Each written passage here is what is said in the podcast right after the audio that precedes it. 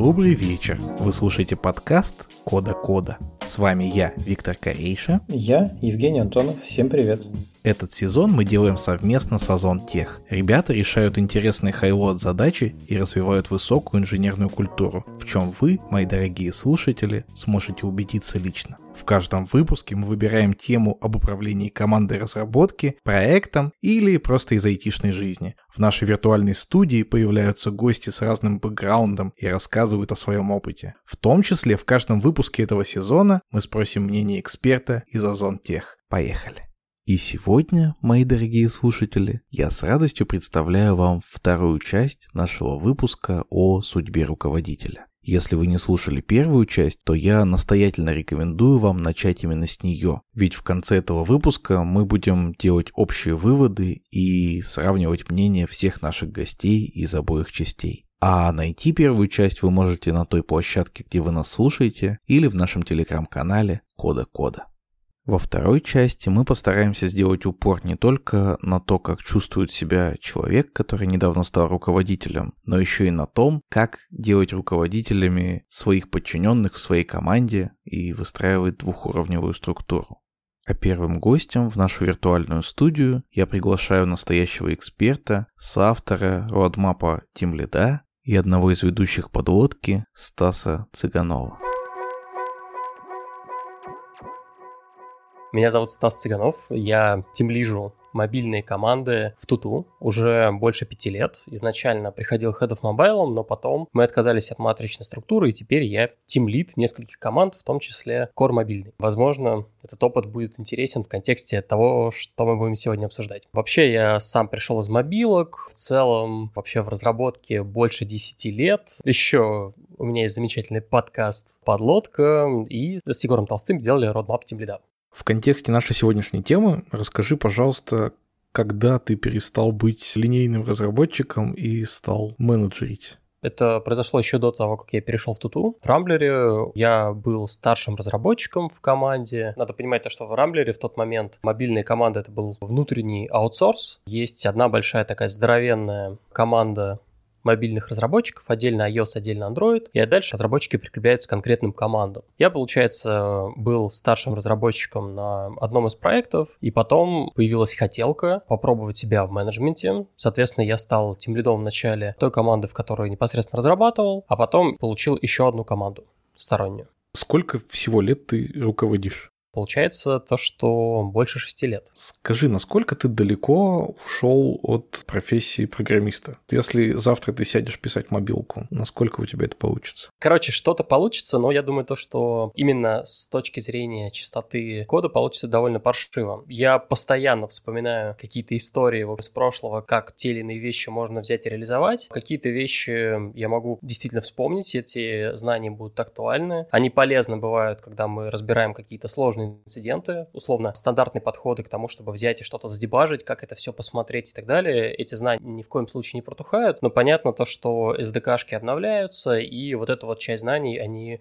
могут ускользать. Будучи менеджером, уже не так важно становятся подробности верстки табличного интерфейса. Технологии не стоят на месте, и вот в этих областях получается то, что знания устаревают. Поначалу был синдром самозванца, и мне кажется, то, что у многих начинающих руководителей такое есть. То, что вот представьте, вы, не знаю, там на протяжении 5-7 7-10 лет каждый день просыпались и занимались непосредственно разработкой. Вы прокачивали вот эту вот конкретную область, постоянно этим занимались, и в конечном счете у вас уже просто даже линеечка, при помощи которой вы измеряете, насколько вы полезны, она заточилась на то, насколько классный код ты пишешь. И тут внезапно в один прекрасный день все меняется. У тебя добавляются дополнительные приоритеты, и то, чем ты занимался раньше, ты уже не можешь заниматься в таком объеме. И к чему это приводит? Это приводит к тому, что согласно настроенной линеечке, при помощи которого мы мерили свою полезность, наша польза начинает снижаться. И это такой не очень приятный момент. Я и на своем опыте это видел, и с достаточным количеством людей общался про это. Это, мне кажется, в той или иной форме испытывают все начинающие руководители. На твой взгляд, насколько тимлит должен быть погружен в технологию? Тимлит никому ничего не должен. Класс. Не, ну серьезно, это то же самое, как насколько тимлит должен использовать вот конкретный инструмент, не знаю, какой-нибудь review. Что означает, что он его не использует? Ну, не использует и не использует Пишет код, хорошо, не пишет код, тоже хорошо. То есть у тимлида часто есть конкретные понятные задачи. Если не спущены руководством, то оформлены в его голове. Если в рамках этих задач выгодно сесть и самому что-то написать, поучаствовать непосредственно в разработке, это надо делать. Если нет, не надо. У меня какая-то такая позиция. Ну окей, а если прямо сейчас не надо, но а вдруг понадобится через пару месяцев, нужно ли все время затачивать свою пилу, читать про обновления твоей технологии, писать дома по ночам пэт-проекты? Я так скажу, то что опять все, кстати, от команды зависит. То есть, если у вас монокоманда, и, например, вы тем лидите, не знаю, там, бэкэндеров, например, или, не знаю, там, ios то у вас, мне кажется, в любом случае естественным образом будет э, получаться лучше затачивать пилу. У вас, скорее всего, и задача будет ближе, и ближе непосредственно к земле, ну, непосредственно к коду, и пила будет затачиваться более естественным образом. Если у вас кроссфункциональная команда, это не получится. Сколько вы знаете разработчиков, которые действительно на сеньорном уровне умеют и в обе мобилочки, и во фронт, в бэк, QA, ну, я, например, не знаю. Так просто из-за этого я себе не представляю, каким образом может получиться, что вот этот вот лид,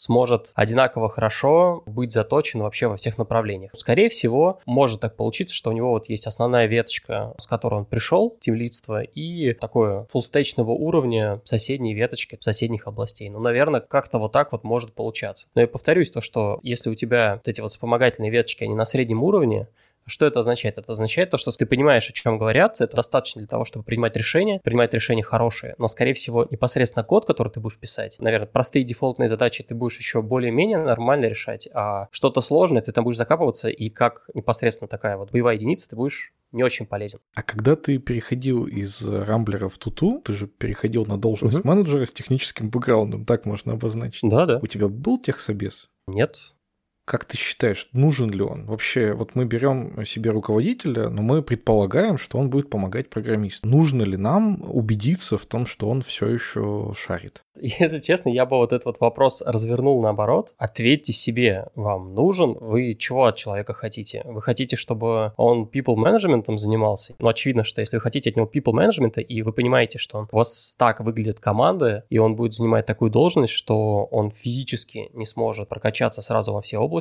наверное, странно ожидать от него экспертные, экспертности во всех конкретных областях. Но, наверное, общий технический собес я бы в любом случае проводил. Ну, то есть без него это было бы странно, если говорить про роль тим лида. Наверное, я вот в роль тим лида все-таки техническую часть закладываю. Без нее сложно, иначе это больше роль project менеджера. Когда ты нанимаешь тим лидов, ты же выше по иерархии. Я выращиваю в команду. О, а вот это, кстати, интересный вопрос, потому что у тебя, получается, у самого был опыт, что ты в команде, в компании вырос до руководителя, и сейчас ты тоже выращиваешь в командах. Помоги, пожалуйста, сравнить, какие плюсы и минусы, если ты выращиваешь тем лида в команде или если ты берешь все-таки человека со стороны. Плюсы того, чтобы выращивать э, в команде, ну, они очевидны. Ты давно знаешь человека, у вас налажено взаимодействие, это не будет код в мешке, и, условно, его переход будет более предсказуемым. Это первое. Второе, как я делаю, я это больше провожу в, в такой форме, где остается возможность откатиться назад. То есть человек попробовал, понабирал не на full time, а на какую-то часть своего времени темлицких задач, и после этого я посмотрел, как у него получается. Человек посмотрел, попробовал себя в этой роли. Если нам обоим понравилось, все, погнали дальше. Но при этом остается возможность откатиться назад. Условно, эта ситуация получается такие, без э, каких-то ощутимых минусов. Ну окей, откатится, ничего страшного, команда человека поддержит. Ну да, не захотел, нет проблем. У меня та же самая позиция будет. Брать человека с улицы, минус только в том, что выше риски. А выше риски в том, что ну, человек может не подойти. Он может не сработаться с тобой, как с его его руководителем, он может не сработаться с командой. В этом случае прощание будет более полезным для обеих сторон.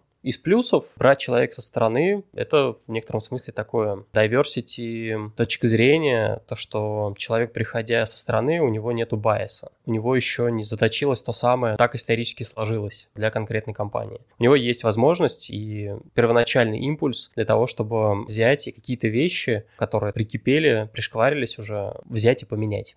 Мне бы очень хотелось, чтобы ты рассказал про процесс вот этот выращивания лида. Ты уже начал говорить про то, что ты сначала даешь ему попробовать какие-то задачки. Давай представим, что попробовал, понравилось, все окей. Ты проводишь какое-то обучение или говоришь, вот тебе 10 книжек прочитай. Или у вас, может, какой-то внутренний есть в компании процесс, как человек, который был программистом, становится руководителем. Я так скажу, то, что у нас в разные моменты собиралась такая тимлидовая гильдия, на которой мы обсуждали и обменивались опытом про то, как развивать людей. В частности, у нас была еще отдельная история, что в какой-то момент, когда ломали матрицу, все сотрудники почти во всех командах перешли под руководство продукт-оунеров а не тимлидов. Соответственно, тимлидов вместо горизонтальных ролей их прикрепили к продукт-оунерам. И, соответственно, сразу у кучи менеджеров появилась необходимость в том или ином виде узнать там про продукт-оунеров. Мы попробовали воспользоваться таким форматом гильдии для того, чтобы такого сделать кросс-опыление, обмениваться знаниями про то, как это все, как это прокачивать. И в том числе я использовал эту гильдию для того, чтобы шарить мысли, знания с лидами, которые появлялись у меня в команду. Если говорить про какое-то целенаправленное развитие, мне кажется, то, что оно в целом концептуально, оно ничем не отличается от э, того, как развиваются разработчики. То есть, да, есть элемент такого книжного обучения, теоретического, когда ты проходишь, э, читаешь книжки, не знаю, курсы, видосики, конференции, ну, в общем, получаешь теоретические знания, но в любом случае сами по себе знания ничего не стоят. Пока ты не умеешь это применять, а с точки зрения вот, руководителя я считаю то, что надо как-то оценивать человека, галочку ставить не за прочитанную книжку, а за сделанный проект, задачу, то есть за подтверждение того, что человек успешно воспользовался полученными знаниями. И хорошо было бы еще и, если это возможно, получить некую повторяемость. Поэтому сам процесс обучения, он прям такой же, то есть э, читаем книжки, но при этом в конечном счете это выражается в таких, по сути, в мини-проектиках. Ну, то есть мини-проект какой может быть? У нас, например, есть в команде Джун. От Джуна мы ожидаем в явном виде, что он будет качаться, развиваться до следующей ступеньки, чтобы он больше приносил в команду, чем занимал время, сил ментора, наставника, старшего разработчика из этой же команды там, или не из этой же. Надо составить план развития и в целом а, понять о том, а как мы будем развивать этого человека. Сам по себе вот составление этого плана, договориться с этим человеком и потом отслеживать развитие его, это такой вот в начале проект, а потом процесс, когда мы уже будем следить за прогрессом того, что происходит. Как взять это настроить? Понятно, что если взять рандомному человеку из команды сказать, а давай ты вот такую штуку провернешь, скорее всего, у него получится не очень хорошо, и там как раз, ну, во-первых, полезно почитать мнение вообще других людей, как подходить к развитию, а с другой стороны, хорошо пошарить было бы свои знания. Дальше уже получается, человек занимается этим проектом и следит за прогрессом жена. Мы как тимлид занимаемся развитием, получается, в свою очередь, этого тимлида, следим за его прогрессом. Если говорить про то, как происходит вот это вот превращение в тимлида, на моем опыте это обычно какой-то набор таких вот для начала низковисящих фруктов. Условно, есть, например, там джун в команде, значит, это то место, где можно взять и покачать развитие людей. Есть история, например, у нас какой-то процесс не очень хорошо работает, например, выкладки. Нужно взять его про него подумать, формализовать, найти узкие места. Это, соответственно, друг, другая теория, другая практика. Тоже в явном виде можно обозначить такую прикладную точку роста. Обычно как-то вот так вот складывается. Повторяемость а, проектов из одной и той же области приводит к прокачке конкретного навыка. Будь то развитие людей, настройка процессов, что угодно. Если говорить о прокачке, то когда программист, он обычно junior программист, потом middle, потом senior. Ну и в QA то же самое, да, там в других профессиях. А вот потом ты становишься тимлидом. И, и почему-то тимлидов обычно не делят по таким грейдам. Делишь ли ты их по грейдам, и как ты считаешь, стоит ли это делать? Я согласен с тем, что лычки нужны и важны, это надо делать, но конкретно мне вот э, лычки кажутся не настолько важными, и в тим лидах это еще сложнее сделать. Почему? Потому что как бы не отличались между собой, например, PHP, сеньор в одной компании и PHP сеньор в другой, тим лиды отличаются еще сильнее. И часто тим лид становится таким проблем-солвером, внутри команды, тем лиды получаются слишком кастомные друг от друга. Из-за этого даже вот в одной компании, в соседних командах их очень тяжело друг на друга накладывать. Из-за этого я в меньшей степени верю в какое-то такое вот прям явное градирование. Понятно то, что есть качественное различие, когда условно ты линейный тимлид в команде, и ты, например, тимлид тимлидов. В этом есть разница, наверное, качественная. В остальных ситуациях я бы так, в общем, не сказал. У меня, например, ступенек таких нету. Слушай, а можешь поделиться, в чем разница вот в твоей голове происходит, когда ты тимлит команды и когда ты руководишь людьми, которые сами руководят людьми? Мне кажется, то, что это больше история про уровни абстракции. В совсем упрощенном таком сценарии, чем отличается тимлит от разработчика. Ну, в том, что разработчик думает о том, как бы что-то сделать, как решить проблему, а тимлит думает о том, как проблема будет решена. То есть он на таком промет уровне. Он смотрит не только на то, чтобы просто, чтобы оно сделалось, в том числе смотрит на то, как оно делается и как вообще вот этот весь процесс происходит, что можно вот в этом процессе улучшить. Получается, тимлид тимлидов, следующий, наверное, уровень абстракции, ты еще больше на следующем уровне со стороны смотришь на финальный процесс того, что происходит. Можешь поделиться своим опытом? Конкретно в твоей жизни что-то поменялось кардинально? Когда ты перешел из э, руководства команды в такие руководители большего уровня?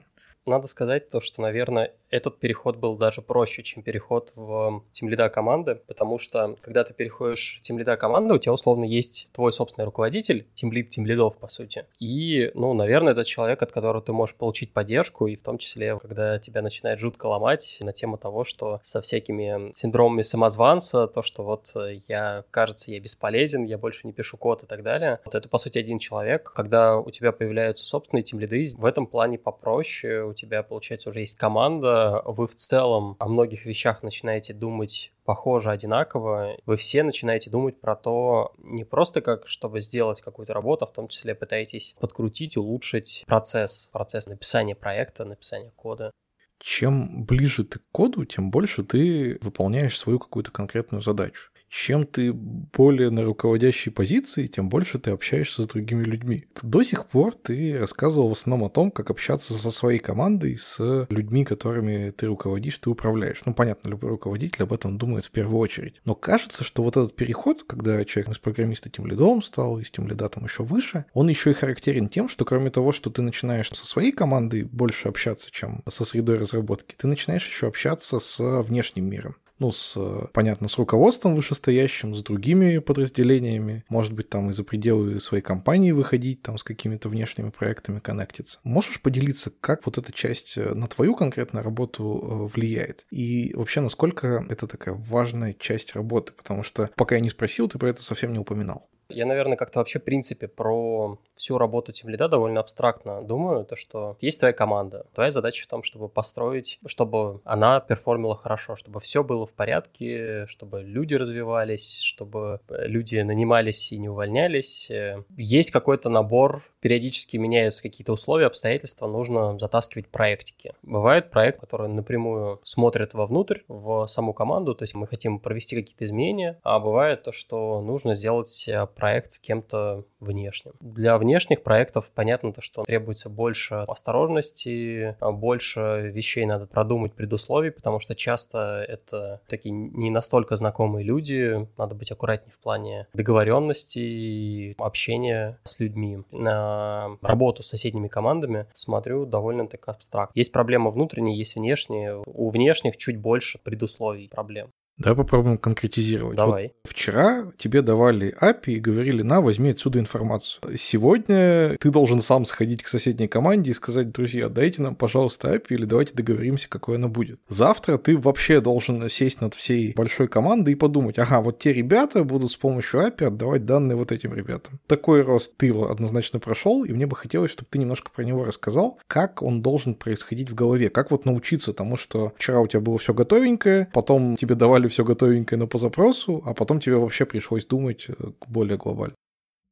Все, что ты рассказал, это какие-то дополнительно возникающие проблемы. Некоторые из них можно заранее предугадать, можно заранее подложить соломку, построить процесс. Какие-то из них придется решать ретроспективно, когда уже все взорвалось, выстрелило и надо с нуля собирать.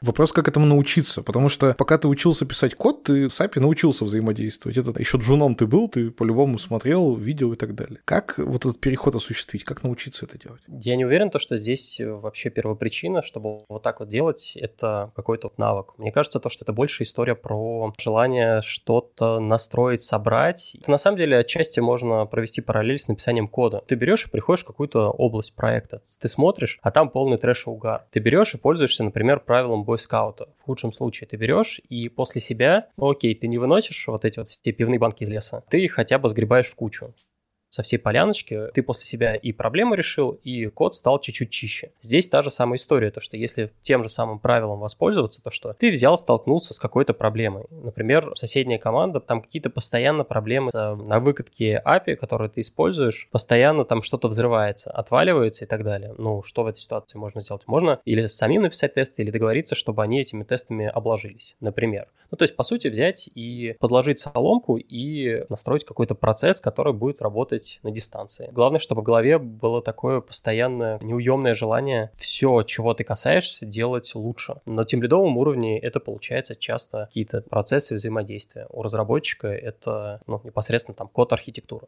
Еще один важный параметр, который, как мне кажется, меняется, это меняются твои показатели эффективности. Вчера тебя оценивали по тому, сколько ты там затащил фич, а сегодня оценивают по тому, насколько хорошо работает целая команда. Что нужно поменять в своей голове, во-первых, да, чтобы вот на эти новые рельсы перестроиться. А во-вторых, как вообще самого себя оценивать, насколько ты молодец? Потому что, ну, типа, сколько фич ты сделал, легко оценить. Вот ты знаешь, что задача сложная, ты их там столько-то за спринт сделал, столько-то сторипоинтов. Это ты молодец, что команда хорошо работает, или это команда молодец, а ты здесь сбоку? Как про самого себя сказать, что ты делаешь что-то хорошо и правильно? Тут отчасти можно воспользоваться историей про то, как надо писать резюме. Понятно, то, что разработчики пишут резюме то, как может, и, в принципе, все зависит от рыночка. Рынок соискателей, поэтому любое резюме подходит. Главное, чтобы готов был общаться. С тем лидами другая история, и тем лидам приходится писать резюме подробнее лучше. Топ-1 советов, что может сделать тимлид для своего резюме, это написать свои достижения. И я предлагаю вот эти достижения в том числе использовать как те достижения, которыми ты сам себе можешь говорить о том, что это то, чем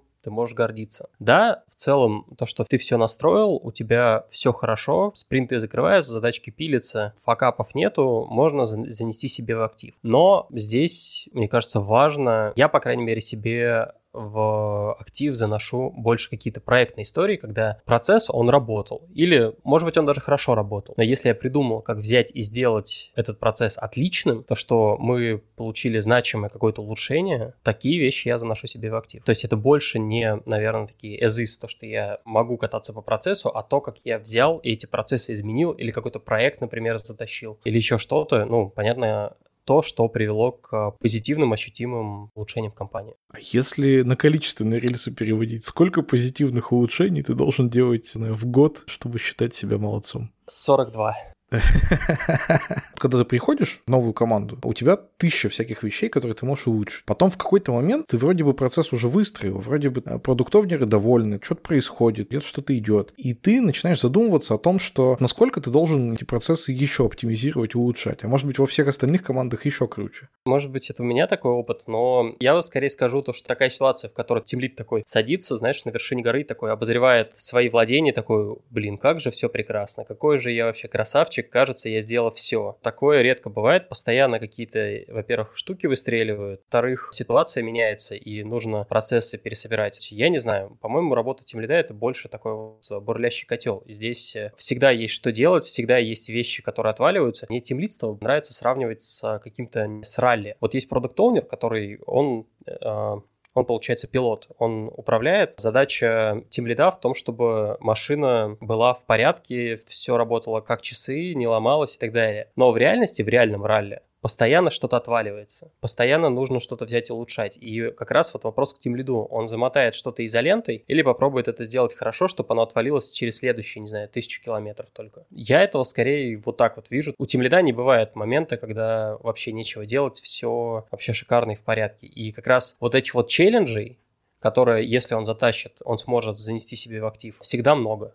Давай поговорим еще про то, как тем лиду развиваться. Вы в подлодке много всего делаете с точки зрения именно развития тем лида. Вот недавно подлодка Team Lead Crew закончилась. Чему стоит учиться тем лиду? То есть, опять же, когда ты разработчик, кажется, что более-менее понятно, куда двигаться. Ну, типа там, выходит новая версия языка, ты ее пощупал. Вышла новая база, ты ее пощупал. Или сел, там что-то порефакторил. А куда двигаться тем лиду? Что ему изучать, что ему читать? И вообще, нужно ли ему это делать? Или, может быть, если у него все неплохо в команде, то как бы и не нужно ничего делать? Я так скажу, то что первое, наверное, я снова уйду на метауровень и проведу параллель. Скажу то, что вообще между собой развитие разработчика и тимлида, оно не очень сильно отличается. Это здорово то, что вышло новое SDK, или здорово то, что кто-то представил новую библиотечку, не знаю, для анимашек. У тебя в приложении нет анимашек. Ты можешь это взять и выучить, но так, сейчас работаешь в таком месте, где тебе это не требуется. Или, не знаю, ты вот, например, бэкэндер, ты такой, ну, хочу что-нибудь почитать про NoSQL базы данных ты проходишь курсы, но у тебя на работе их нету.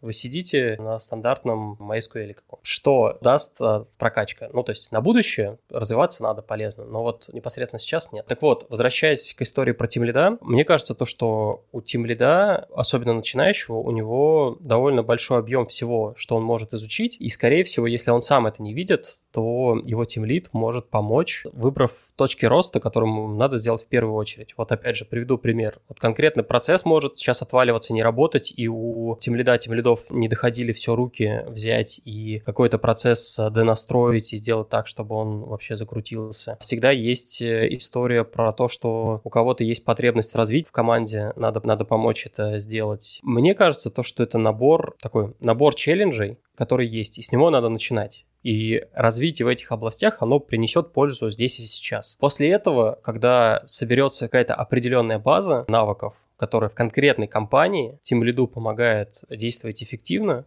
и он в большинстве случаев уже чувствует то, что ему не нужно дочитывать дополнительную какую-то теорию, где-то дополнительно советоваться, он чаще встречается с ситуациями, в которых он знает, что делать. Дальше после этого можно посмотреть и покачать уже соседние области. Вот этот вот переход в ситуацию, когда тимлит скорее знает, что делать, мне кажется, это немножко похоже на историю про, как вот в разработке происходит переход от джуна в медла. Когда джун делает хоть как-нибудь, чтобы оно получилось, а middle дефолтные задачи он точно знает, как делать. Ему не нужно дополнительно что-то адски гуглить, в чем-то разбираться. Большинство задач он уже делает хорошо стандартные, дефолтные. Вот здесь, кажется, та же самая ситуация. После этого можно по-другому. Это такой немножко хаотичный способ, как можно взять и начать чувствовать себя комфортно, дойти до этой точки такого комфорта, скажем так тем лидам. Альтернативный вариант — это можно взять, собственно, roadmap, который мы с Егором Толстым сделали, посадить, сесть вместе со своим руководителем, посмотреть на здоровенную блок-схему и обсудить с ним, что вообще говоря ты от меня ожидаешь как от тем лида. Какие области было бы полезно прокачать в первую очередь. И это напрямую в том числе будет от ожиданий зависеть. Может быть такая ситуация, ты меня вот сегодня спрашивал, а должен ли тем лид писать код? Да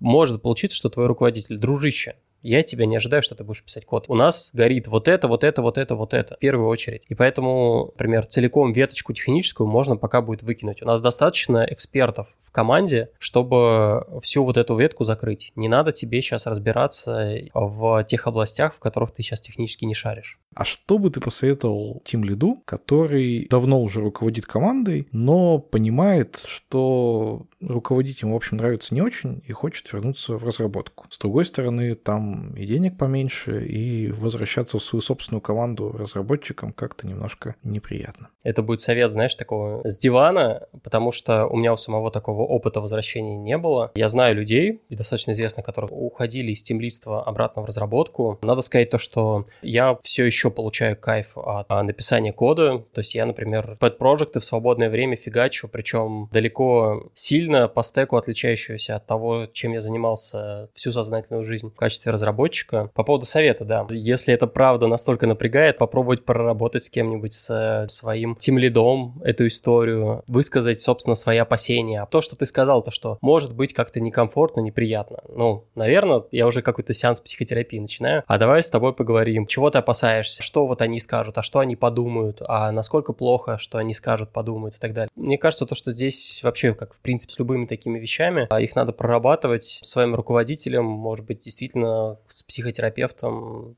Короче, страхи надо прорабатывать, если они есть. В остальном дальше если у тебя уже страхов никаких нету, для тебя больше такое перемещение неприятно, тебе кажется то, что это то, что стоит сделать, ну, вперед. Я так понял, условия задачи мы уже приняли решение, то, что надо возвращаться в разработку. Все, значит, страхов нет, желание есть, вперед. С песней. Стоит ли становиться этим лидом? Ну, стоит попробовать. Я вообще, в принципе, живу с таким тезисом, то, что лучше попробовать, чем не попробовать, и потом жалеть о том, что не попробуешь. Если зародилась идея о том, что было бы круто взять и попробовать какую-то область. Это, кстати, не только темлидство, это может быть и про какую-то соседнюю область, например. А, блин, а круто было бы, если бы я еще и немножко позанимался продукт-оунерством или еще чем-нибудь, или там базами данных, какой-то областью, которой вы до этого не занимались. Можно подумать и предложить своему тимлиду сделать какой-то проектик, на котором вы могли бы попробовать в таком в песочнице, по сути, пообкатывать свою новую, возможно, будущую должность. Это вот как раз та история, вот как я, например, а, беру и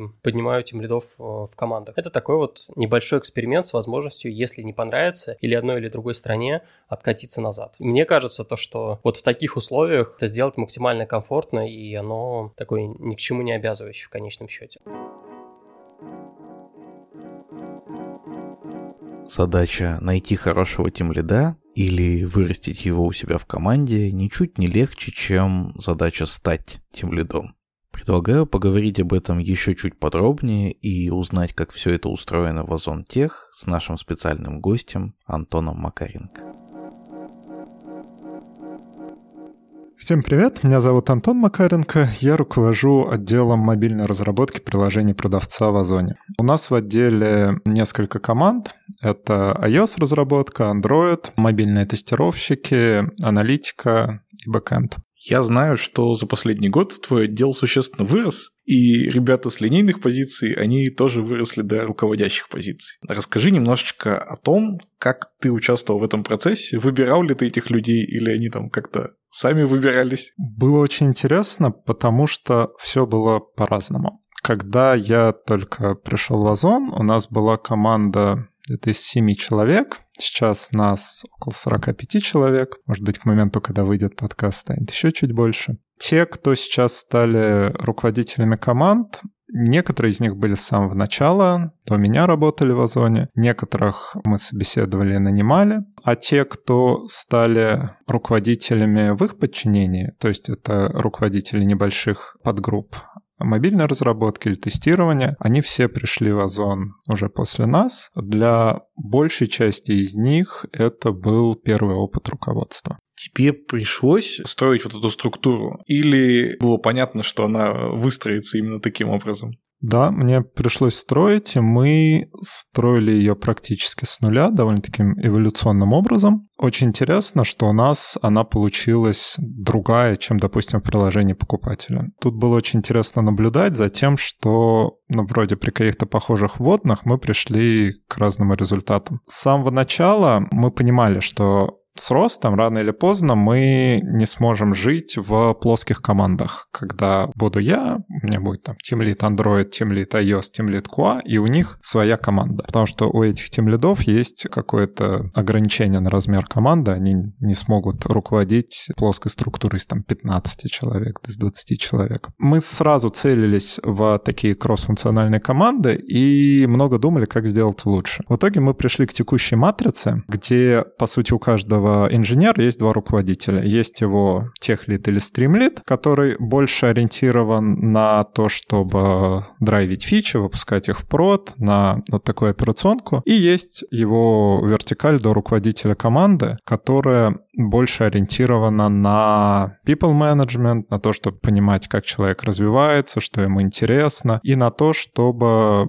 продукт в правильную сторону развивался технически, чтобы собирать нужные знания, внедрять нужные практики, там, разработки или тестирования и так далее когда команда росла, кто-то из команды становился руководителем или кто-то извне приходил сразу на руководящую должность? Как правило, если брать и тех, и стрим-лидов, это был кто-то из команды. У нас довольно долго была плоская команда QA, мы набирали специалистов по тестированию. Вот в какой-то момент мы поняли, что да, пора разделять QA на стримы, ну, потому что стало просто невозможно управлять вот одной гигантской командой. И те, кто стали тех лидами от QA, те до этого были простыми линейными тестировщиками. Но были кейсы, конечно, когда мы нанимали человека с каким-то, пускай, может быть, небольшим опытом или просто желанием попробовать себя в роли вот тех лида или стрим лида, и он там сразу или спустя пару месяцев таковым становился. У тебя есть уникальный опыт, и ты можешь сравнить вот прямо на глазах твоих, да, произошло то, что есть люди, которые выросли, есть люди, которые пришли извне. Можешь ли ты сравнить для человека и для команды, что комфортнее все таки когда человек вырастает из этой команды, и с теми, кто вчера был его коллегами, он становится как бы чуть-чуть над ними? Или все таки комфортнее, когда ты руководишь людьми, которые никогда не были с тобой на одном уровне?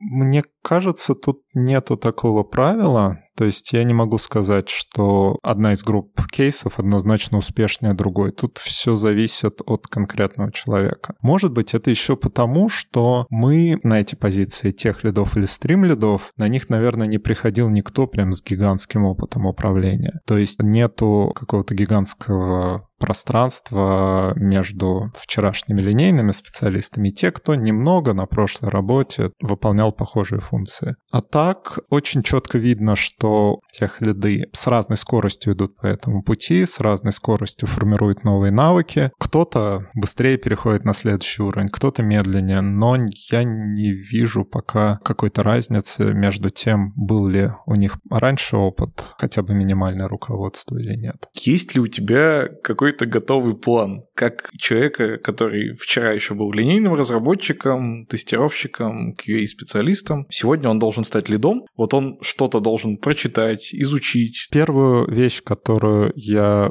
всем советую. Я очень советую книжку Майкла Уоткинса «Первые 90 дней». Конечно, возможно, она в первую очередь важна к руководителям уровня выше тех лидов, у которых будет сразу большая команда и сразу такая полноценная, очень большая зона ответственности. Но, на мой взгляд, если у вас будет хотя бы один человек подчинения, уже стоит ее прочитать перед выходом на новую работу взять отпуск на неделю и прочитать. А дальше надо сразу помочь новому лиду понять, что вот у него теперь появился какой-то свой огородик, за который он отвечает. Понятно, этот огородик может быть больше, меньше, но это уже какой-то другой уровень ответственности. Он уже отвечает не просто за то, чтобы он сделал какой-то набор задач, перевел в Resolve, отправились в прод, прод не взорвало, все хорошо, а за то, что этот огородик развивается так, как, собственно, его руководитель хотел бы, чтобы этот огородик развивался. Потому что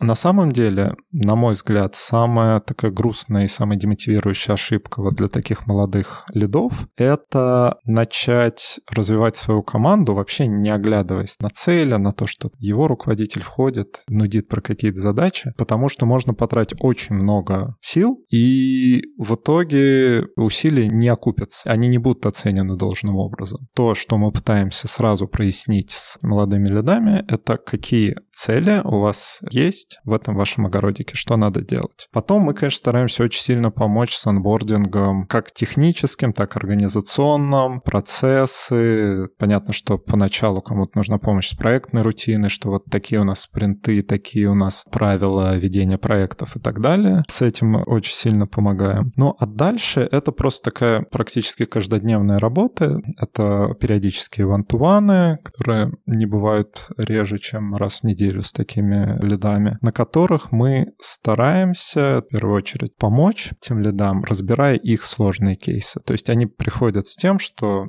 вот у меня там что-то не работает, есть проблемы с человеком в команде. Я обещал или обещала там что-то выпустить в конкретный спринт, и не получилось. И старается помочь им понять, как вообще в будущем это исправить. То есть не решить за них так, ну в следующий раз иди туда, делай так, так, так, все получится. Не не так важно нам разобрать конкретную проблему сейчас, как важно, чтобы вот этот лид учился в следующий раз уже чуть лучше подойти к такой проблеме. Вряд ли, может быть, в следующий раз не получится сделать идеально. Но он опять придет, еще обсудим. И рано или поздно этот человек научится, потому что научить вот такого тех лида гораздо важнее, чем каждый раз забирать у него руль и отруливать конкретный мини-проект или таск. Вот эти люди, которые стали лидами, ты их назначил, ткнул пальцем, ну или там твои непосредственные подчиненные, или человек сам пришел и сказал, я хочу лидить, или по каким-то объективным параметрам мы посмотрели на табличку, видим, так, вот этот человек точно может стать лидом. Их назначили руководители команд, но какое-то очень большое заблуждение, вот я во всей карьере своей с этим сталкивался, что есть какая-то дикая конкуренция за тем, кому стать лидом, что там прям стоит большая очередь толкающихся людей. Обычно всегда, где я сталкивался, выделяется один какой-то неформальный лидер, у которого есть какие-то скиллы и какое-то желание этим заниматься, и рано или поздно он становится формальным лидом. Соответственно, все руководители команд мои, когда выбирали вот этих тех лидов из своих команд, да, это были вантуаны, вантуаны со всеми, ни в одном из кейсов не было, что вот у меня все хотят стать лидами, и мне придется как-то выбирать. Всегда человек как-то очень органически появлялся. За это время бурного роста наверняка ты сталкивался с ситуацией, когда человек был классным на своей позиции, но стал лидом и явно не тащит, не справляется. Что происходило в этих ситуациях?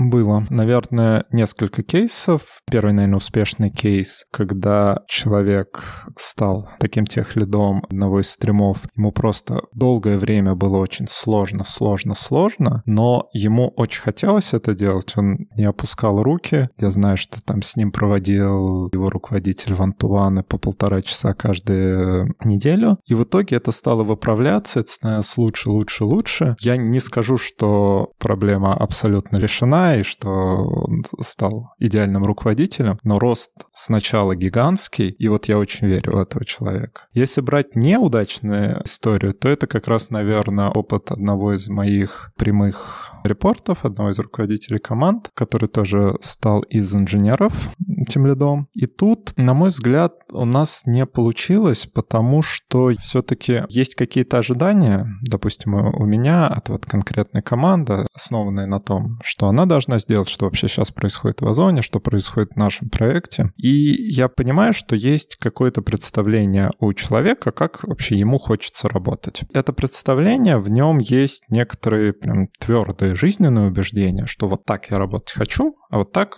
мне неинтересно, меня не мотивирует и так далее. Вот тут, скажем так, первое со вторым вошло в клинч. То, как нам было необходимо работать, было совсем неинтересно, демотивировало вот этого лида. Соответственно, может быть, да, моя ошибка, что мы не увидели это в самом начале, что вот некоторое время так мучили друг друга, но очень здорово, что в конце концов мы это поняли, ну и просто другой э, человек стал лидом этой команды. А с этим-то что случилось? Он уволился? Он вернулся на свою позицию? Ну, у нас получилась вообще идеальная ситуация, что он ротировался в другую команду, где был абсолютно счастлив, занимаясь задачами, которые ему были интересны. Озон гигантский, у нас это возможно.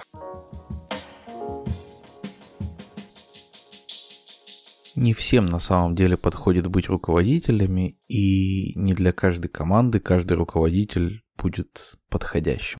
А завершить этот большой двухчастный выпуск, так сказать, подвести итог, я пригласил, на мой взгляд, очень интересного для этой темы гостя, ведь он успел побывать и рядовым разработчиком, и тем лидом, и тем лидом тем лидов, и даже директором завода. И что самое интересное, все это по нескольку раз и в очень интересном порядке. Но поговорим мы с Константином Волковым не только про это, но и про деньги, про карьерный путь, про то, как быть счастливым, управляя командой, и про то, каково быть хорошим руководителем.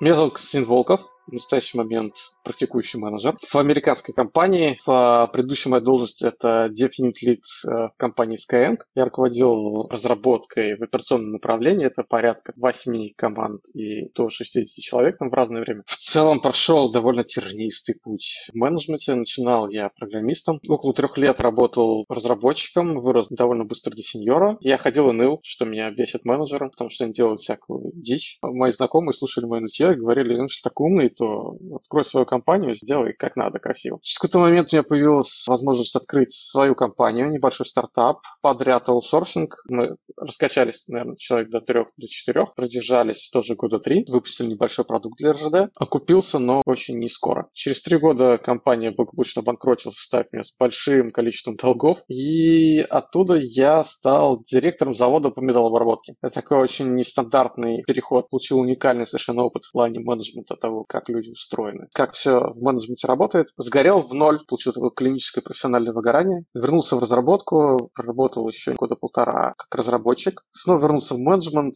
полтора года тем лидом, потом полгода снова разработчиком в аутсорсе и три года открывал офис разработки для американской компании линии Тамтек, не очень известной из Омска. Но крутая, с очень интересной корпоративной культурой. После этого началась пандемия, и открытие офиса стало не так актуально. Полгода у меня был sabbatical. После этого я вышел в Skyeng, работал полтора года Definite лидом. Спустя полтора года перешел в американскую компанию на позицию э, VP of Engineering. Ты несколько раз менял вот эту стезю разработчик и менеджер. Можешь рассказать, почему и чем отличаются вот эти мироощущения? Ну, во-первых, это вообще абсолютно разные вещи. Наверное, проще объяснить, чем они связаны, чем что между ними общего. Другие навыки, другие знания, другие концепции. Несмотря на то, что, наверное, там очень много общего, конечно, в плане того, что любой вид деятельности, его можно изучить, там есть свои подходы, свои практики, фреймворки, свои технологии, но набор совершенно не пересекающийся. А вернулся очень просто. В какой-то момент я загорел в ноль, поэтому вернулся в разработку, потому что нужно было кушать, нужно было долги как-то возвращать, денег зарабатывать. Разработчикам это делать, конечно, гораздо проще, чем сгоревшим менеджером. Подожди, давай вот на этом остановимся. Заработать денег программисту проще, чем менеджеру. Есть ведь, ну, ощущение, понимание, общепринятое мнение, что разработчик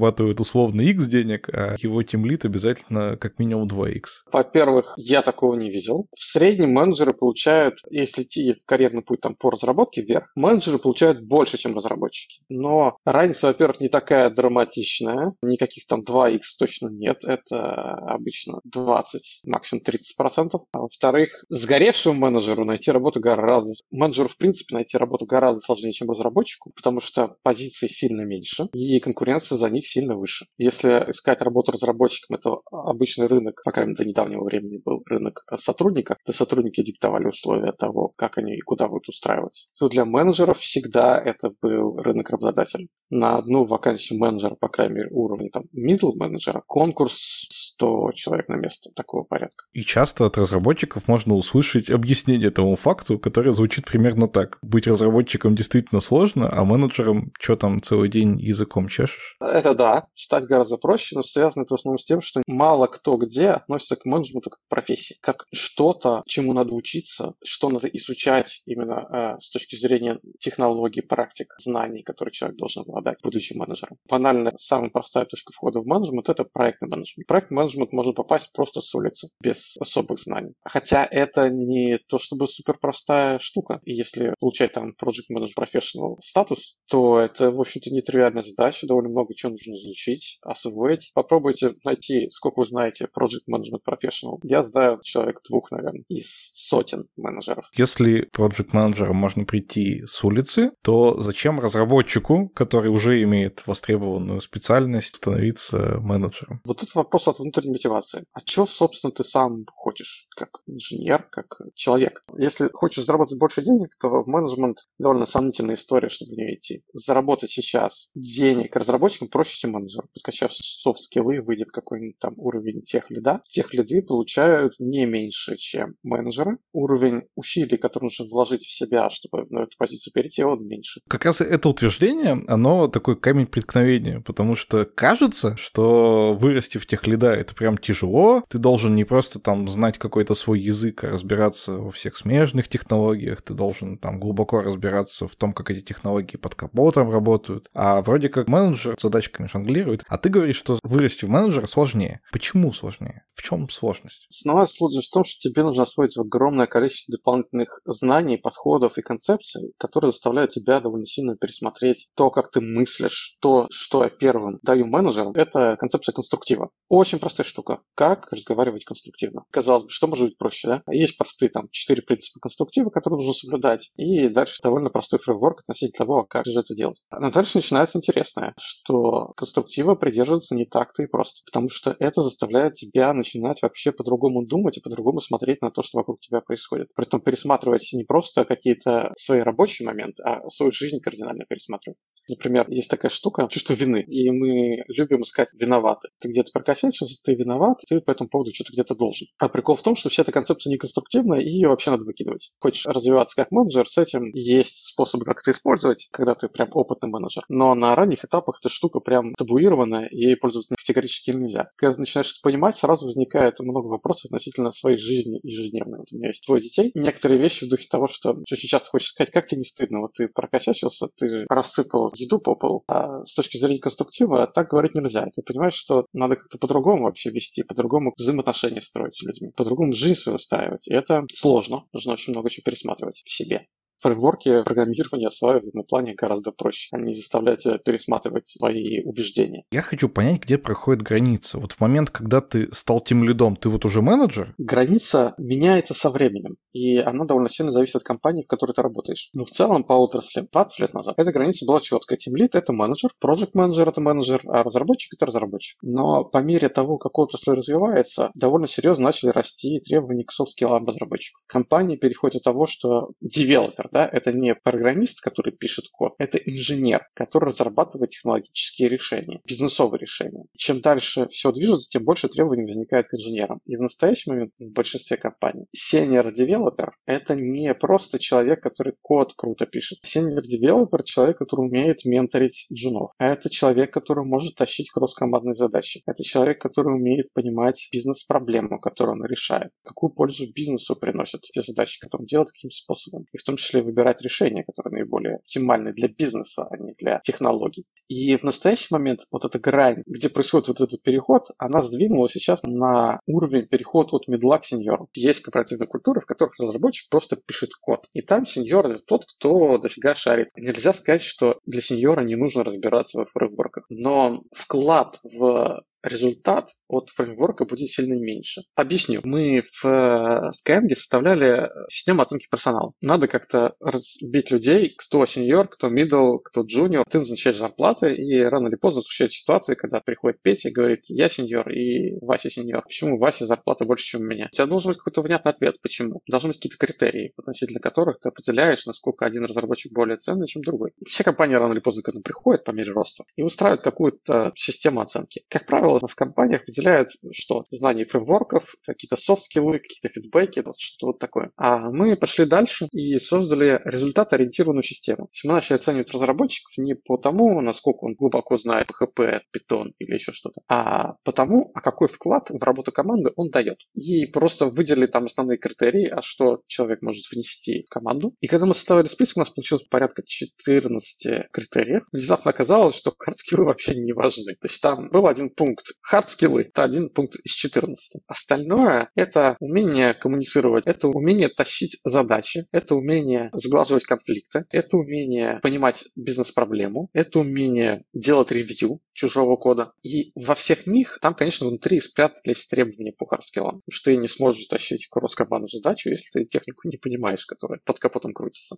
Ты, конечно, не сможешь делать ревью чужого кода, если ты не понимаешь, как техника работает. Но внезапно оказалось, что сами глубокие глубокого понимания технических вопросов для того, чтобы быть действительно ценным членом команды, на самом деле особо не требуется. Настолько важнее уметь коммуницировать с людьми, настолько важнее вникать в проблему, понимать, как работает бизнес, и это все настолько решает, что на самом деле тех скиллы дальше, когда вот это все у тебя есть, ты можешь быть очень посредственным с технической точки зрения, но при этом приносить максимум пользы тебе больше, чем любой другой супер-пупер опытный специалист. Скажи, вот софт-скиллы разработчика и софт-скиллы менеджера, это принципиально разные скиллы или это просто уровень владения меняется? Во-первых, меняется уровень требований к самим навыкам, да, а во-вторых, просто часть вещей, которые для разработчика являются soft skills, для менеджера является hard skills. Приведу пример. Участие в скраме как в процессе. Для разработчика навык скрам-мастера – это soft skills, потому что так принято считать. А для менеджера это hard skill, потому что как ты можешь быть менеджером, если ты не можешь скрам провести? Если граница все-таки между разработчиком и менеджером, она проходит не по hard и soft skills, может быть, она проходит вот по тому факту, управляешь ли ты другими людьми? Безусловно. Ну, это часть определения. Кто такой менеджер? Менеджер – это человек, который управляет людьми. С одной стороны. С другой стороны, эта грань на самом деле гораздо более размыта, чем кажется. Там в действительности есть убеждение, что вот есть граница, пограничники стоят, контроль на входе визовый режим, кто-то там следит, чтобы ты, ты менеджер или не менеджер. Но прикол в том, что если ты растешь как инженер, ну, соответственно, сначала ты становишься сеньором, да, какие-то тащишь какие-то сложные задачи, там, участвуешь в бизнесе, но если ты хочешь расти дальше, чем сеньор, там дальше начинаются ветки, соответственно, это либо архитектор, либо техлит, либо какой-то э, гуру-эксперт, э, евангелист, то внезапно обнаружишь, что все вот эти ветки, они связаны, если не с управлением людьми в классическом виде, то есть у тебя нет подчиненных людей, кто тебе подчиняется, но управлять ты им все равно должен уметь. Что меняется? Если раньше ты вносил вклад как value maker, то есть какой-то просто вклад руками в конкретном месте. Если хочешь расти выше, ты должен осуществлять какой-то вклад на уровне компании. То есть, например, ты должен внедрить какую-то технологию на уровне компании. И внезапно оказывается, что что-то внедрить на уровне компании, тебе нужно понимать внедрение изменений и понимать что такую штуку, как управленческие сопротивления. Что любое внедрение вызывает в людях сопротивление. Для того, чтобы хорошо, эффективно внедрять какие-то технологии и практики, тебе нужно уметь эти сопротивления обходить и обрабатывать. И здесь фактически тебе нужно управлять людьми. Не подчиненными, а горизонтальным управлением. Это управление без полномочий, оно на самом деле даже во многом сложнее, чем прямое управление. Потому что там нужны практики в духе управления авторитетом, умение применять техники влияния, мягкого убеждения и такие штуки, которые директивное управление позволяет иногда обходить, экономить эти пути. Это тот же менеджмент, один к одному, те же знания, те же навыки, те же воздействия на людей в конечном счете. То есть ты делаешь все то же самое, что и любой другой менеджер. В некотором роде можно смотреть на работу менеджера как на человека, который делает изменения в культуре компании. Разработчик меняет код, менеджер меняет людей. Когда ты растешь в тех лидах, ты фактически становишься тем же самым менеджером, который делает те же самые изменения тем же самыми инструментами и способами.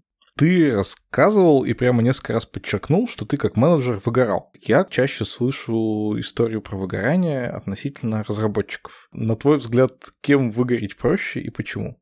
Сложный вопрос. Выгорание, во-первых, само по себе бывает довольно разное по механике. Во-вторых, есть еще разные психотипы, которые находятся в своих взаимоотношениях с профессиональным выгоранием. Я в основном стараюсь пользоваться либо литваком, либо диском. Условно можно выделить людей с условно дофаминовой мотивацией и окситоциновой дофаминовая мотивация люди, которые руководствуются фактором новизны. Это, как правило, такие карьеристы, либо амбициозные люди, правило, очень ориентированы на конкретные результаты, которые они приносят. Эти люди, в принципе, подвержены выгоранию, независимо от того, чем они занимаются. Разработчики, они менеджеры, и сам подход, он очень подвигает к этому делу. И он отчасти является для этих людей и частью процесса развития. То есть такая очень сложная история. А есть люди, которые там более сами себе либо культурники по литваку, либо обладают окситоциновой мотивацией, окситоциновой мотивацией мотивация – это про то, чтобы работать в классной компании, чтобы все дружили между собой, чтобы была комфортная среда вокруг тебя, дружная команда и вот это все. А эти люди, в принципе, не склонны к выгоранию сами по себе.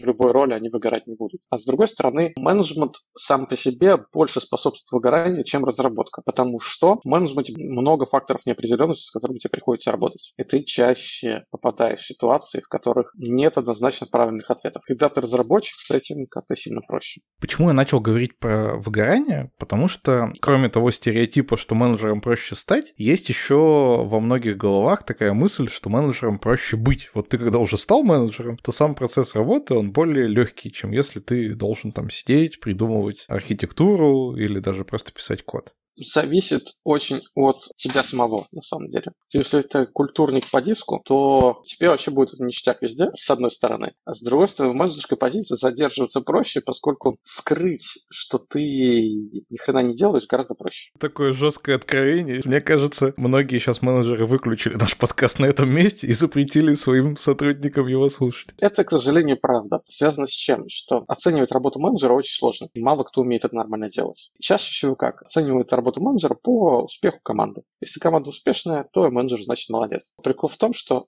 реально бывают случаи, когда команда успешная вопреки менеджеру, а не благодаря. И вычленять такие моменты, ну, я не видел ни одной, по-моему, корпоративной культуры, которая бы качественно умела это делать. Если у тебя попалась как менеджеру успешная команда, хорошая, типа эффективная, ты можешь просто расслабить, поднять лапки кверху, ни хрена не делать, и будет у тебя все нормально. В принципе, разработчикам тоже так можно устроиться, но сложнее. Когда разработчик ни хрена не делает, это гораздо более заметно, чем когда менеджер ни хрена не делает. Но тут тоже зависит от тебя, что ни хрена не делать. На самом деле это для большинства людей совершенно некомфортная история. Люди не любят на самом деле сидеть и ничего не делать. Они все-таки хотят расти, что-то добиваться обычно, хотят быть там на хорошем счету, больше денег банально зарабатывать. Поэтому в целом можно, но спасает нас только то, что мало кому это интересно, слава богу. Ты сказал, что оценивать менеджеров очень тяжело. Правильно ли я понимаю, что для того, чтобы понять, э, хороший менеджер или плохой, единственный вариант это, не знаю, как-то тасовать менеджеров между командами, какие-то такие методики?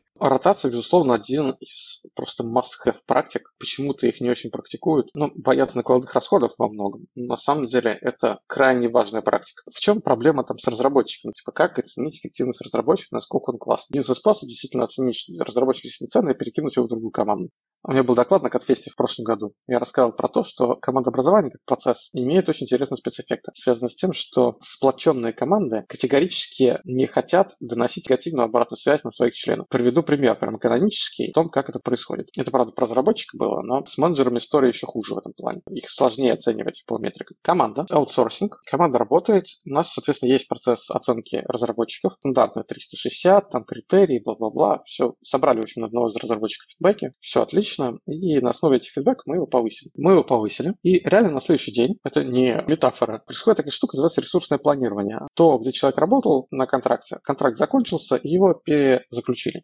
Соответственно, в контракт нужно снова подобрать команду. И встреча есть регулярная, где менеджеры всякие встречаются, проверяют, переутрясают составы команд. Ну и контракт переподписали, все, фидбэки все отлично, мы говорим, ну что, типа, едем тем же составом, дальше, значит, по этому контракту. И выходит проект менеджер и говорит, слушайте, все супер, да, но вот Васю пожалуйста, нам замените. Мы с ним дальше не поедем. Мы такие, стопы. Что не так с Васей? Мы только что по нему собрали фидбэки 360. Все фидбэки были отличные. На основе антифидбэка мы его повысили вчера. И менеджер говорит, ну да, нет, Вася-то хороший, с ним все в порядке, мы просто с ним работать больше не хотим. И в этот момент просто голова взрывается. Как это работает? А работает очень просто. Своих мы не бросаем. В сплоченной команде возникает вот такой эффект, что как только ты становишься своим для команды, команда начинает зажимать на тебя негативные фидбэки. Единственный способ проверить, выйти из этого порочного круга, сделать ротацию. Как только ты делаешь ротацию, переписание контракта, вот какие-то вот такие маневры, тут это все штуки начинают выплывать. В чем проблема с менеджерами и с э, разработчиками? С разработчиками еще как-то можно оценивать их вклад в команду. Потому что ты, как правило, в команде есть несколько разработчиков, да, вы делаете оценки задач, и можно тупо по не знаю, часам, сторипоинтам, да, посмотреть, что один разработчик там сделал 5 сторипоинтов, другой 3 сторипоинта. И сразу видно, да, что один сильно больше в перформе, чем другой. А с менеджерами так не работает, потому что ты не можешь сравнить две команды. Оценить эффективных менеджеров очень сложно. Могу предположить такую историю, когда мы говорим не про менеджеров 100-150 человек, у которых в управлении, а если мы говорим там про тем лида, у которого команда из пятерых состоит, в принципе, он может сам херачить за пятерых и показывать хороший результат суммарно всей команды. Но при этом мы же считаем, что он плохой менеджер, он просто хороший разработчик. Безусловно. Ну, типа, если это так. Другое дело, что как ты это вычленишь. Есть инструменты, на самом деле, того, как к этому подходить, но самая лучшая штука, конечно, типа, что здесь лучше работает, это все-таки ротации и как какие-то сквозные перекрестные системы управления. Когда я как раз открывал офис разработки, одна из штук, которую мы делали, это people management. Мы сделали people management вообще параллельной структурой. У тебя есть team lead, который отвечает за команду и за ее производительность. Есть people manager. За каждым человеком закреплен отдельный people manager, который за него отвечает. И за счет того, что у тебя есть два менеджера, которые не имеют совместных интересов, команды меняются, есть постоянная система ротации, и когда ты закрепляешь за 10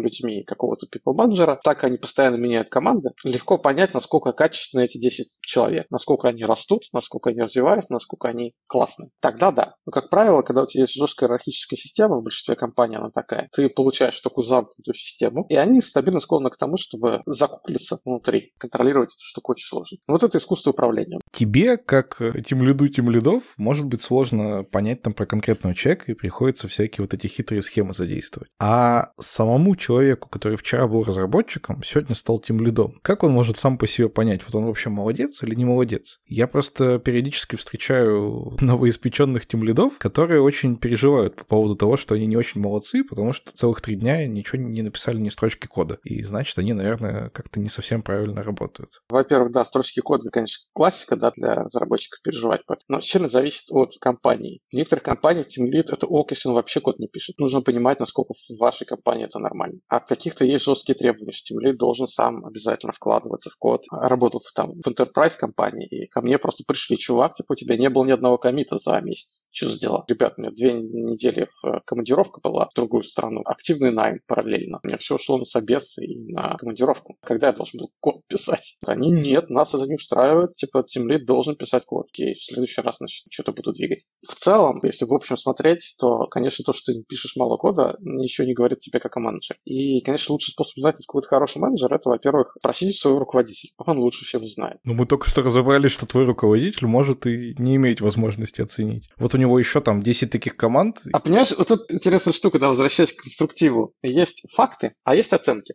Факты штука такая. То есть, когда мы говорим хороший ты менеджер плохой, это оценка какая-то. И эта оценка всегда субъективная. Кто-то должен ее дать. Вы на чью-то оценку полагаетесь. Либо вы полагаетесь на самооценку, то есть насколько я считаю себя хорошим менеджером. И это интересная история относительно того, что же ты сам хочешь от себя как менеджера. И есть оценка твоего руководителя. И оценка команды, да? Фактически три источника, которые у тебя могут быть. Команда может просто спросить. Но единственное, что это сложная история. Иногда стоит просить, чтобы это все-таки делал ваш руководитель. Потому что если вы сами будете спрашивать оценку, там возникает вот эффект команды команды, что она может э, сжимать обратную связь. Но нужно понимать, а для чего вы хотите понять, хороший или плохой менеджер. Хороший или плохой для чего? Или для кого? Хороший или плохой для того, чтобы расти и развиваться в этой компании? Хороший, плохой для рынка? Конкурентоспособный на рынке? Это подразумевается. Или достаточно хороший для того, чтобы быстро расти и развиваться в рамках компании, то есть построить карьеру? Достаточно хороший для того, чтобы просто сидеть и не сильно напрягаться, потому что если ты хороший менеджер на самом деле, ты можешь настроить в своей команде процессы так, что можно будет вообще типа, не напрягаться по жизни. Стопроцентное делегирование полномочий – это хороший уровень менеджмента. Позволяет себя очень круто разгрузить. Одно из убеждений, что хороший менеджер – это тот, который перестал быть нужен как менеджер. Очень многие люди становятся разработчиками, потому что тебе четко видно, молодец ты или не молодец. Это максимально очевидно вообще в разработке.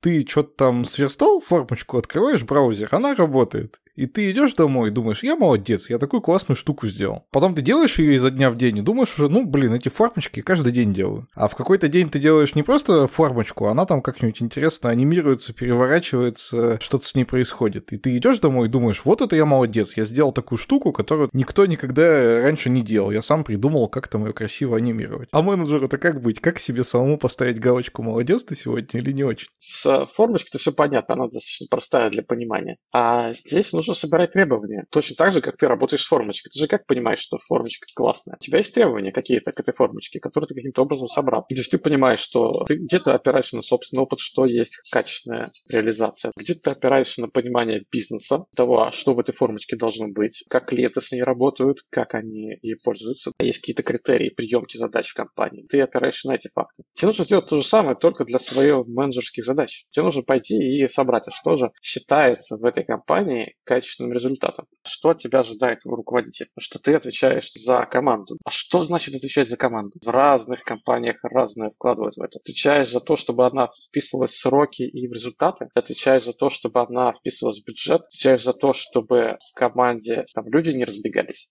Тебе нужно выяснить, а что тебя ждут-то, собственно. Точно так же, как ты делаешь с разработкой, пойти к заказчику, свои задачи, собрать с него требования. Эти требования выполнить, потом оценить, насколько ты их выполнил, желательно там, получить фидбэк от заказчика, и дальше скрам спринтами, значит, итерируясь, улучшать качество своей работы. Еще один критерий того, что ты молодец, это оценка тех, кто рядом с тобой находится. Тебе твой коллега Вася говорит, что ты классный парень, потому что ты реализовал это API вот так быстро и так замечательно и так хорошо, и все работает как ему удобно. И он супер счастлив. А когда он попросил тебя поменять какую-нибудь логику, ты хоп, она и поменял. Но когда ты становишься руководителем, у тебя проблема, потому что тебе фактически не с кем обсудить то, что ты делаешь на одном с тобой уровне. У тебя люди, с которыми ты взаимодействуешь, они либо твои подчиненные, либо это твои начальники. Другие тем лиды в компании, они непосредственно с тобой не работают. У вас разные команды, разные проекты. Как с этим справляться? Утверждение о том, что у тебя нет команды горизонтальной, с которой ты работаешь, как правило, это заблуждение. Это зависит от компании, в которой ты работаешь, но часто я сталкиваюсь с тем, что люди просто не понимают, а кто теперь твоя команда, частью которой ты сам являешься. Отчасти это часто связано с тем, что вышестоящий менеджер просто не умеет это обеспечивать, формировать такую команду. Но, как правило, так или иначе, у тебя есть пир-коллеги, с которыми ты работаешь. Допустим, если ты тим лид, ты, как правило, работаешь с другими тим лидами. Ты работаешь с ними над тем, чтобы делать какие-то кросс-командные задачи. Ты работаешь с другими руководителями, например, из QA-департамента для того, чтобы обеспечить качественное тестирование своего продукта. Если ты в аутсорсе, у тебя, как правило, есть заказчик, с которым ты работаешь. Это член твоей команды. Или project менеджер, с которым ты работаешь внутри своей компании или внешний проект менеджер, если в аутсорсе. Но все эти люди, они в структуре где-то в разных местах находятся. Соседний тимлит, с которым ты вместе что-то пилишь, он может быть формально вообще там в другой какой-то ветке власти вашей компании, это вполне распространенная история. Да, они в других ветках, но тем не менее это и есть твоя команда. Ты в команде менеджмента.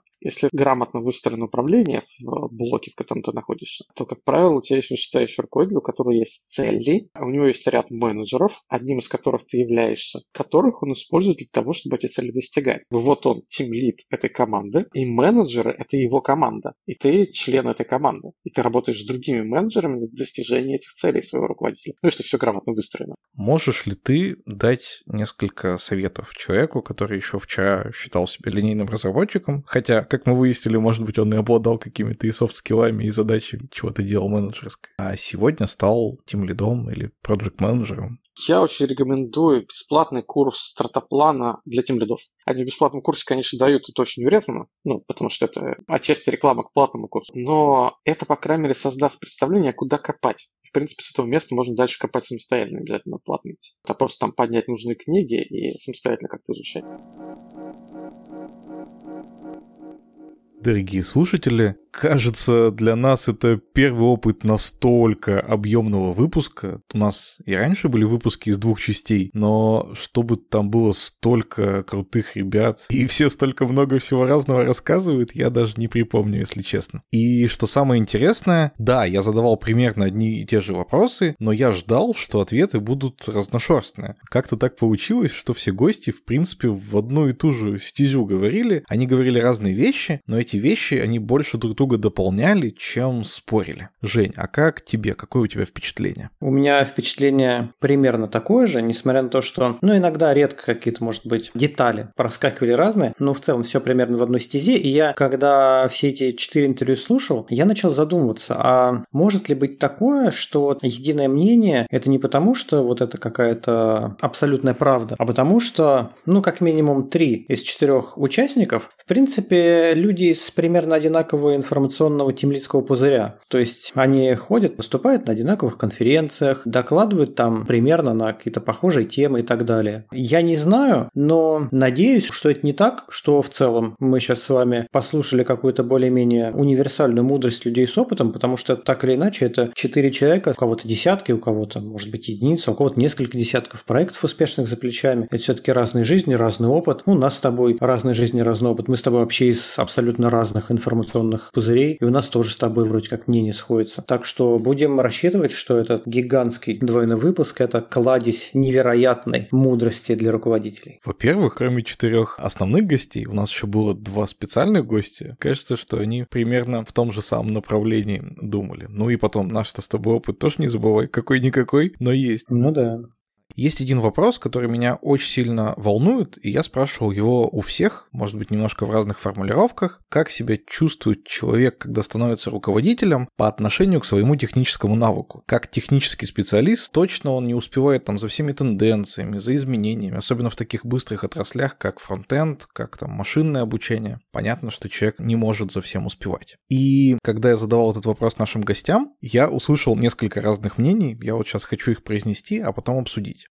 Настя Абрашитова рассказала мне, можно вкладывать время в то, чтобы прокачивать себя технически, а можно вкладывать время в то, чтобы прокачивать себя управленчески. И так или иначе, все равно твое время, оно конечно, и ты между вот этими двумя направлениями его каким-то образом делишь. Приходится решать, в какую сторону ты хочешь идти, ну, либо если ты хочешь идти в две стороны, то это тоже твой осознанный выбор, но тогда ты суперпрофессионалом, ни управленцем, ни программистом, скорее всего, не будешь. Ван Хачатрян дополнил ее так, что руководитель руководитель так или иначе, ну если ты все-таки выбрал путь руководства, жертвует хардскиллами разработчика. И чтобы это возместить, поделился своим опытом, что он очень много старается читать того, что происходит в его отрасли. И еще у него есть такой прикольный прием, которым я, если честно, тоже пользуюсь. Он пытается максимально досконально разобраться в том, что сделала его команда, ну вот как бы уже по факту. То есть ребята что-то сделали, а ты все равно читаешь там pull request, и да, ты можешь сказать, ну окей, он нормальный, но ты хочешь вникнуть более глубоко, почему там такое решение. И это вот именно как элемент самообразования, а не просто то, что ты следишь за качеством кода. Это отдельные вещи.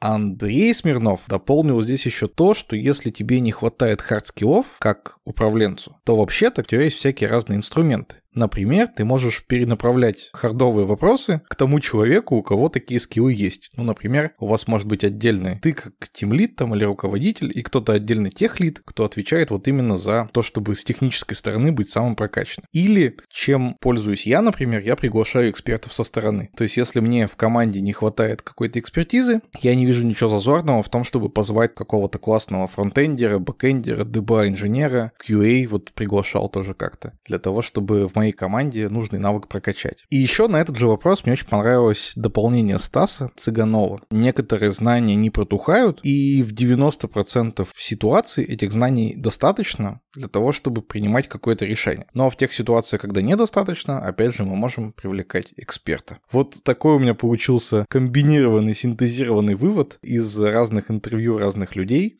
Жень, может быть, ты хочешь чем-нибудь дополнить, или, может быть, ты услышал что-то, чего я не произнес? Ну, как минимум, мне очень понравилось, когда на твой вопрос, а должен ли тимлит то делать, должен ли тимлит это, Стас сказал, что тимлит никому ничего не должен. Вот это вообще мне супер понравилось, это замечательно. А в целом, это самая какая-то супер болезненная тема. Я, во-первых, со всеми соглашусь, что да, ты теряешь технический навык, что ты, возможно, уже не успеваешь писать свой код, ты можешь читать код своих там товарищей по команде или чужой. Я как-то работал с одним техническим директором, очень классным специалистом, вот он советовал всем читать исходники каких-нибудь там популярных PHP фреймворков, например. Мы на PHP работали с ним. Это тоже хороший метод прокачки. Как Андрей Смирнов говорит, что вот он за счет своего подкаста, замечательный подкаст Frontend Weekend, обожаю. За счет этого подкаста он тоже держался на плаву там по технической части. Это все супер круто. Единственное, знаете, что хотел дополнить? В принципе, во-первых, не особо важно, насколько вы сильно навык потеряли, вы все равно, если у вас есть технический бэкграунд, вы на голову выше тех руководителей, у которых его нет, особенно если вы работаете с инженерной командой. Прям на голову, а то и на две. Я сталкивался с менеджерами, с руководителями, которые имели технический бэкграунд, и с ними было очень кайфно работать. Они ну, нормально, хорошо понимали. Мы с ними обсуждали, как делать проект, какие риски. То есть они, ну не важно, что они технический стек не понимают, не важно, что они в целом не врубаются в какие-то детали реализации архитектуры, которые я им предлагаю. Главное, что они понимают, какие в целом, не знаю, люди нужны, усилия нужны, какие этапы работы нужно провести. А также я работал с менеджерами, которые не имеют вообще никакого технического бэкграунда. Одна из реальных историй, которую мне на одной из работ предлагали, когда нужно было огромный вообще проект сделать, ну, я считал, там нужно нанять full-time команду, в общем-то, нужно, чтобы они над клавиатурой согнулись и через год разогнулись, и, может быть, все будет готово в том виде, в котором захотели. А мне э, вот этот руководитель, который не имел технического бэкграунда, говорит, а что там? Там дизайнер за два месяца нарисует, и вы за два месяца код напишите, и все будет работать. Ну, надо ли говорить, что этого ничего не случилось, и проект, собственно, успешно стагнировал с таким руководителем. Так что, если у вас есть хоть какой-то технический бэкграунд, вы хоть когда-то поработали руками, и вы примерно представляете вот этот полный цикл разработки, то вы уже намного ценнее, и с вами намного комфортнее работать. И еще я дополню чуть-чуть. Я писал как-то у себя в канале пост про то, как различается обучение у менеджеров и у разработчиков. И на мой взгляд, вот мне тогда показалось, ну и мне до сих пор кажется, что в целом обучение у менеджеров более широко применимо. Софт-скиллы, управление проектами, управление конфликтами, управление людьми – это какой-то вечный навык. Ты можешь его использовать в управлении там одной команды, в управлении другой команды, в разных компаниях, на разных стеках, в управлении командой строителей, которые тебе делают ремонт, где угодно в жизни. А когда ты разработчик, ты где-то завязался на одном стеке. Ну да, у тебя есть какие-то фундаментальные знания, но тем не менее, тебе нужно знать актуальный стек, тебе нужно следить за апдейтами какими-то там, релиз-нотами. Ты за этим следишь, следишь, следишь, впаливаешь ну, достаточно нормальное количество времени, а потом ты переходишь в другую компанию, а там другой стек, за другим следи, а это забудь. И кажется, что ветка прокачки менеджера, если ты действительно прокачиваешься как менеджер, она более стабильная и долгосрочная, чем ветки прокачки разработчиков. И интересно еще с твоей мыслью пересекаются слова Константина Волкова, когда он говорил о том, что менеджерство это то, чему тоже нужно учиться, что многие думают, и причем не только разработчики, а многие прямо владельцы компаний, не знаю, HR, ну, в общем, те, кто принимают решения о повышении, что, ну, типа, хороший разработчик, будешь и хорошим менеджером. Но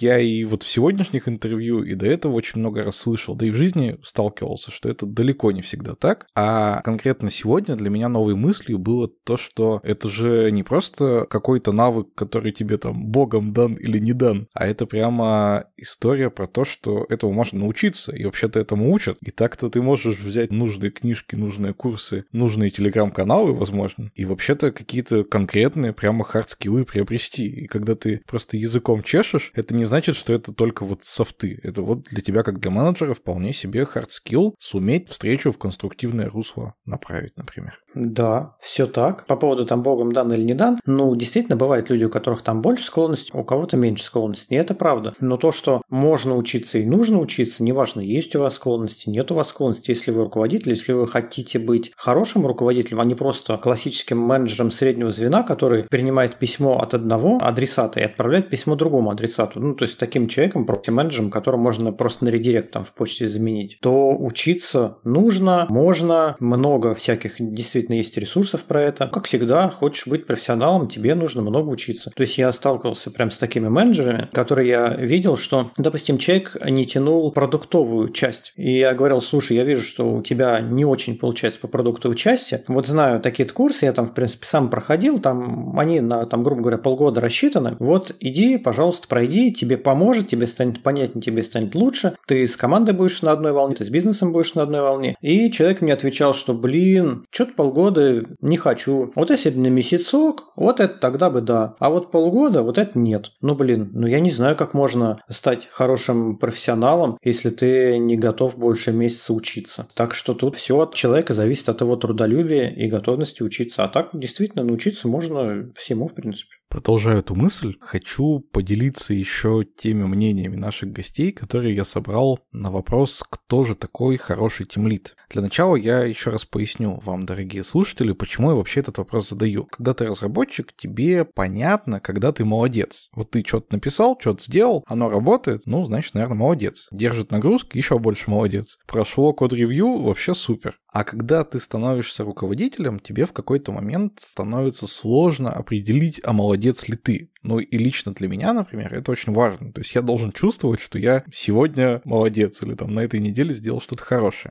По этому поводу несколько мнений наших гостей. Стас сказал очень интересную мысль, что ваша линеечка, которой вы измеряете, насколько вы полезны, она за годы работы разработчиком заточилась на разработку. И относительно этой линеечки ваша польза снижается. Но это не значит, что вы приносите действительно меньше пользы, например, там в разрезе компании. И я тут на самом деле сразу представил вектора ортогональные, на базе с которых можно разложить. Козырнул, да. Ну так вот, есть у тебя два ортогональных вектора, а вот менеджер, он где-то посередине между ними находится, и на каждый вектор, и там на разработчика, и на какого-то идеального вакууме руководителя, это такая проекция не полный, умноженное там на синус или на косинус. Настя Брашитова дополнила тоже очень интересной мыслью. В индустрии на самом деле нет единого стандарта. Кто такой сеньор, кто такой тимлид, кто такой техлид, кто такой тимлид тимлидов. Ну, может быть, иногда ты можешь сказать, что да, там тимлид у кого есть команда, но вот кто такой техлид, например, вообще непонятно. Да и то, что есть команда, тоже вот в разных компаниях, ну, очень сильно все по-разному. И Стас тут же дополнял, что именно поэтому очень тяжело разных лидов грейдировать потому что в разных компаниях настолько вот эти шкалы разные, что составить какую-то единую и по рынку как-то договориться, кто вот здесь middle тимлит, а кто senior тимлит, вообще абсолютно невозможно. Ну, то есть, короче, не знаем мы, кто такой хороший тимлит, а хороший тимлит — это тот, кто выполняет, наверное, то, что от него ждут. С чем ты договорился со своим руководством, ты это делаешь, ты, в общем, молодец. Вот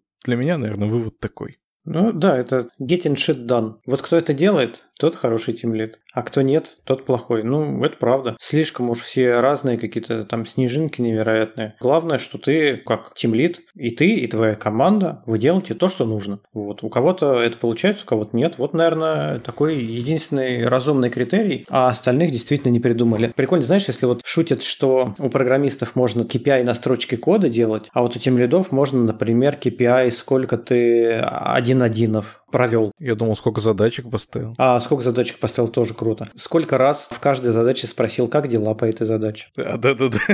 Кажется, надо какое-то название придумать. Индекс «Как дела?» И можно прям выпускать отдельную книжку, где всех учить джедайским техникам индекса «Как дела?». Да, наверное. Про хорошесть руководителей мне очень понравилось две идеи. Они вроде бы абсолютно разные. Вот, допустим, Настя Абрашитова говорит, что хороших разработчиков много, а хороших руководителей мало. И я с ней в этом очень согласен, потому что повидал всяких руководителей. А Константин Волков при этом говорит, что программистам, в принципе, заработать проще, чем менеджеру. И менеджерам сложнее найти работу. И вот такой странный диссонанс, что мы сначала говорим, что хороших руководителей мало, а потом говорим, что руководителю сложнее найти работу. Странная штука, но действительно так и есть. Действительно, разработчикам найти работу намного проще, чем менеджерам. На мой взгляд, наверное, разработчикам сейчас, когда ты вообще в тотальной удаленке везде практически сидишь, найти две работы и на них успешно работать, привет Антону Назарову, легче, чем найти работу какую-нибудь хорошую каким-нибудь тем лидом, менеджером, руководителем. При этом, наверное, ты можешь меньше уставать разработчиком на двух работах, чем менеджером, который хороший, который правда типа делает все, что должен делать менеджер. Вот такая странная, короче, штука, но она действительно есть. Я к чему это проговариваю? К тому, что, во-первых, люди должны тоже, послушавшие, понимать, что правда, ну, по крайней мере, я точно согласен, и вот Настя Абрашитова говорит, что правда хороших руководителей мало. Если вы хороший руководитель, вы будете ценны. И при этом действительно правда, что вы еще, ну, устанете искать местечко, где вас прям действительно по заслугам хорошо оценят и туда собесится проходить, попадать. Мне кажется, сам Константин и пытался нас из этой логической западни вывести. Он же пояснял, что с менеджерской позиции очень легко делать вид, что ты что-то делаешь, а на самом деле ничего не делать. И даже еще немножко вредить, как в том анекдоте. Почему вакансий менеджеров мало? Потому что, условно, 90% вакансий заняты плохими менеджерами, но их руководители не понимают, кто из тех менеджеров, которые у них есть, действительно тащит колясочку, а кто паразитирует на больших объемах. Я надеюсь, что нас слушают не только разработчики и руководители, но и руководители руководителей, и они внимательно проведут аудит того, как кто у них работает. Только если сами эти руководители руководителей тоже не какие-то подсадные чувачки, которые не тащат колясочку. Ну, такое тоже бывает. Кстати, я видел, как действительно тем лиды тем лидов, они тоже колясочку ни в коем образе не тащат, а могут и даже в обратную сторону тащить. Ну, бывает такое. В руководстве вообще рандом. То есть ты когда разработчик, там, в принципе, понятно, умеешь ты писать, не умеешь ты. Быстро ты код пишешь, не быстро. Как у тебя архитектура, она вообще потом